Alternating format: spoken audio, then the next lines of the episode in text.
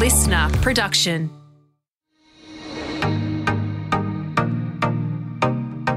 Hi, I'm Helen McCabe, the founder of Future Women, a club to connect, learn, and lead. In this series, we bring you some of the most thought provoking speakers from our live events. In this episode, you hear different perspectives on how to build your leadership credentials and reputation. Fleur Brown is a personal branding expert, and Linh Dang, the HR lead for Microsoft Singapore. Linh came to Australia as a Vietnamese refugee and is passionate about equality.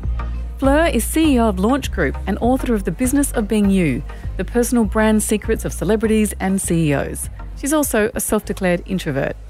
Here's Fleur and Linh. We're going to continue with our panel conversation now um, and shifting it up to, to talk a little bit more around personal branding and, and crisis brand management. Um, so, to join me on stage for those conversations, um, Fleur is going to stay up here with us. Also joining us is Linh Dang, the head of talent acquisition at Microsoft. Linh leads the company's recruitment strategy and operations and has spent the last 15 years in the tech industry with a passion for the potential of technology to break down barriers and improve opportunity for those in minority or disadvantaged groups. She's worked or volunteered with organisations like Settlement Services International, Tech Girl Superheroes, Fitted for Work, and more. Prior to joining Microsoft, she was recruitment lead at IBM, uh, for IBM Australia and New Zealand. Linh was a refugee living in a UNHCR Malaysian camp before arriving in Australia, and she currently serves as non executive director on the board of Australia for UNHCR. So, Linh, tell us a little bit about how you look for personal brand, particularly in your role in, in talent acquisition for Microsoft. Yeah, and um, I will say that I work for Microsoft, who owns LinkedIn. so, just putting the disclaimer out there. Um, yeah, so I think maybe just from the employer side, I mean, I, I lead a team of recruiters, and um, there are some stats out there in industry that say over 90% of recruiters will look at your social media profile um, when they're looking for people um, or if you've applied for a job. And certainly, if it, even if it's not career opportunities, if you've got your own business, um, having a strong online presence, a lot of um, when businesses reach out to us to do partnerships, we obviously look at their social media as well. Um, so, knowing that and then knowing that social media with LinkedIn, which is purely professional, but there are other things now like Twitter. I'm a big Twitter user, and Twitter sort of straddles the professional and personal. Um, so there's there's probably a bit of uh, nuance that we need to consider. Um, I will say that, and then there's Facebook, um, obviously as well, and Instagram, and um, the one that my nephew's trying to get me into is Snapchat, which like total failure. I can't I can't really join it. Um, but basically, I think from a recruitment point of view, uh, we do look at profiles. Now in Australia, that's predominantly LinkedIn. Um, certainly, as roles are more technical and in the startup community, Twitter is a way to do reach outs like find out where meetups are or hackathons are as well. So your profile on Twitter becomes increasingly um, important as uh, the tech industry evolves as well, um, and definitely in journalism, you know, politicians all have Twitter accounts as well. Um, so if I'm thinking from a my own personal sort of advice on your online presence. Um, there's probably three key things that I'd like to talk about.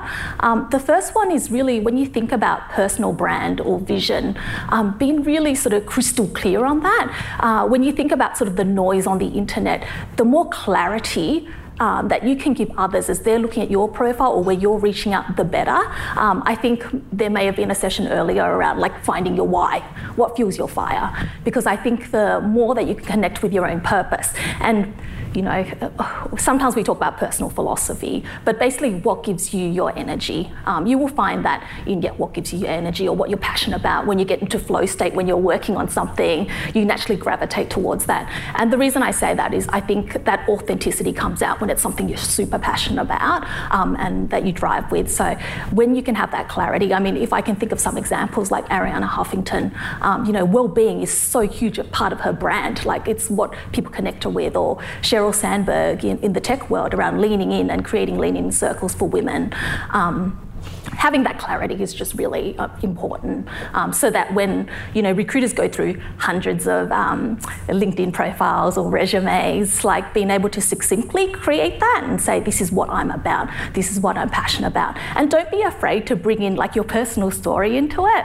Um, you know uh, I think in the intro you said I was a refugee who came here. Um, in the beginning of my career, I I kind of didn't really bring that into my professional profile, and the reason for that is um, you just don't know how that will land. Um, certainly, as I think more about my career and how uh, you know how why I entered technology was really to uh, you know, dismantle those barriers and think about making structural changes in our system, um, then it became clear to me that actually I need to I need to be that person. Um, there's not a lot of refugees here uh, who in prominent um, you know with prominent voices in our media, in our mainstream media. So that became part of my own personal brand, and it takes a lot of sort of I think courage to to reach that level. I certainly wouldn't have done it back 15 years ago when I first came into the industry. So know that you can iterate your brand as you go along as well. Um, the second thing is around networks. So um, I think around networking, what's really important is often we think about networking when you're reaching out to people or when you're creating um, profiles. You're really thinking about what's in it for me. Like I want this next job, or I want to sell this, or you know I'm out pitching my business.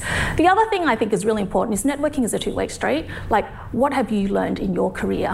What failings have you had? Um, what knowledge or wisdom um, can you impart uh, that's been really uh, crucial for your career that you can share with others? Um, so, thinking about networking as a two way street sort of uh, takes away that edge where people feel, oh, I'm just self promoting. And, you know, so I think just thinking about that way. And it also makes you more strategic about, well, who are you connecting with online, which becomes offline? Or, you know, what events do I go to? Um, so that's my second point. And then my third one is around just consistency. So a lot of the times I see people just get really active on social media when they're looking for a job. um, but I think if you connect it to your why and how you can give back or, you know, or be a bit more strategic, then even if you're consistent in your tone, your image, but even just what you're posting, how you're connecting with people, I, I will say around social media is it's about uh, you get back what you put in. So if you're only, um, you know, following, um, if you're not retweeting things or you're not sharing content on LinkedIn, it's very hard for people to say, well, you know, uh, what is this person about? So I think that consistent messaging will help you land your brand consistently over time as well. That's some great tips there, Linh. Fleur, you've spent a lot of your career advising on personal branding. What, what tips do you have? I guess what I really want to do is just persuade anyone who's thinking of wiggling out of this that it's non negotiable now to have a personal brand. You've got one anyway, you've got an online footprint. Um, and there's a few things that are really driving this, and I see this a lot in the work that I do. And the first thing is obviously the future of work is changing a lot. So we're going to see increasingly over the next five to 10 years, people are going to go become untethered from corporate brands. I don't think we're going to see companies carrying the same degree of corporate overheads. What does that mean? It means a workforce that might be more contracted in, a little bit more freelance, a little bit more solo entrepreneur um, we've got this growing force of entrepreneurship coming through the ranks as well. People are more spirited around that. So the workplace is changing a lot. And the loyalty is not going to be there from big companies just because of you know the dynamic that's out there. The market forces the bottom line considerations changing. So you need to be equipped to look after yourself. Secondly employer branding. So how many of you have been asked to represent your company brand on linkedin? Um, and you know increasingly that's seen as an asset by an employer that you can do that that you have a network that you can share the company message. Why? Because social media is your marketing spend a lot of the time and personal brand drives social media. Company brands don't, personal brand drives social media. So it's an asset for you. Reputation management, if you're not found online with a credible footprint, that is a reputation problem for you. So you need to have a credible footprint. How many of you updated your LinkedIn? Do you have a cover shot? Do you have a summary section? Little things like that make it look polished and professional. It's now a de facto business directory, it's not just a recruitment platform.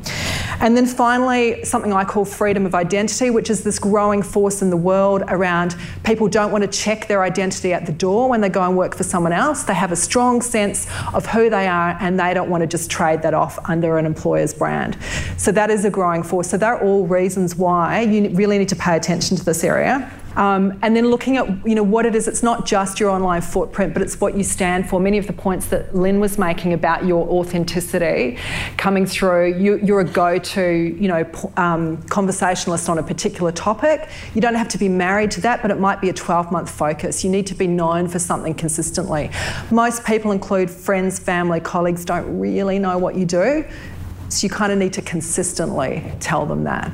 Um, so I want to ask you these questions. Um, when was the last time that you thought about you know what you really love talking about? So stepping away from the role that you currently have but what do you love talking about? What brings you to life?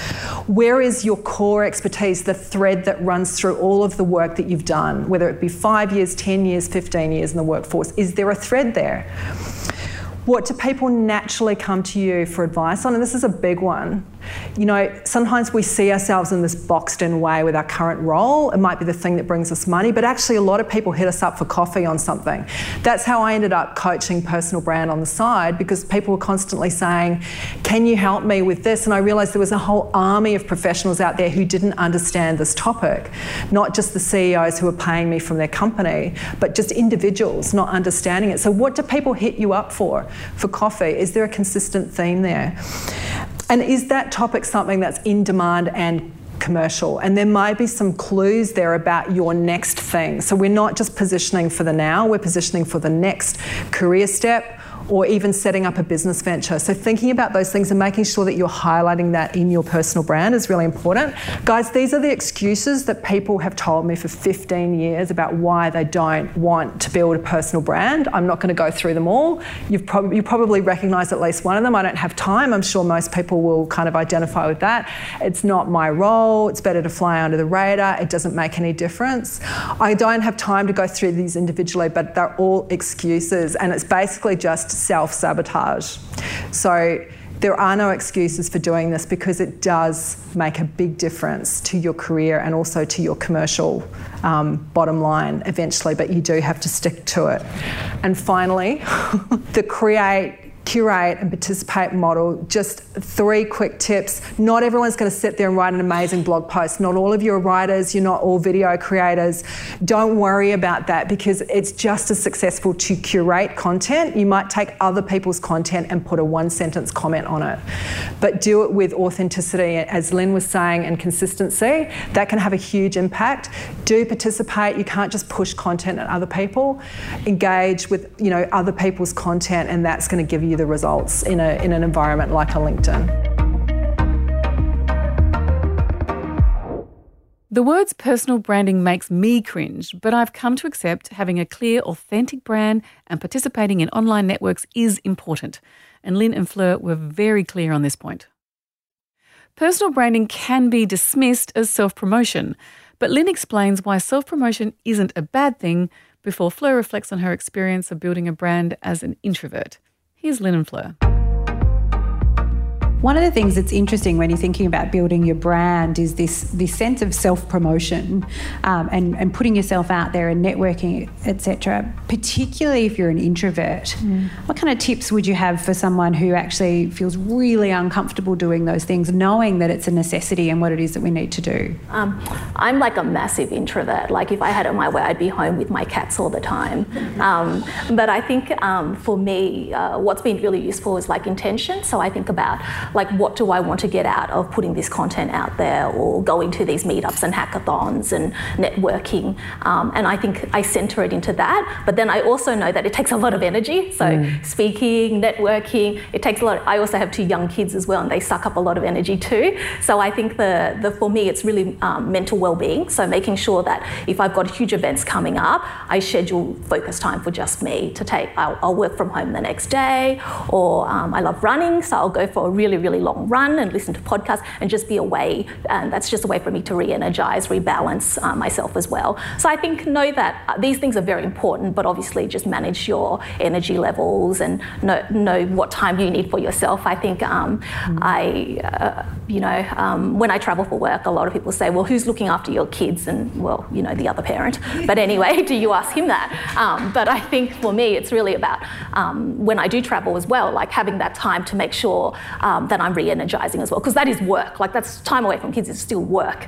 Um, so really balancing out, doing the things that give me energy and joy, and you know having wine with my friends, etc. Like really prioritizing mm. yourself as well, because self care is really important.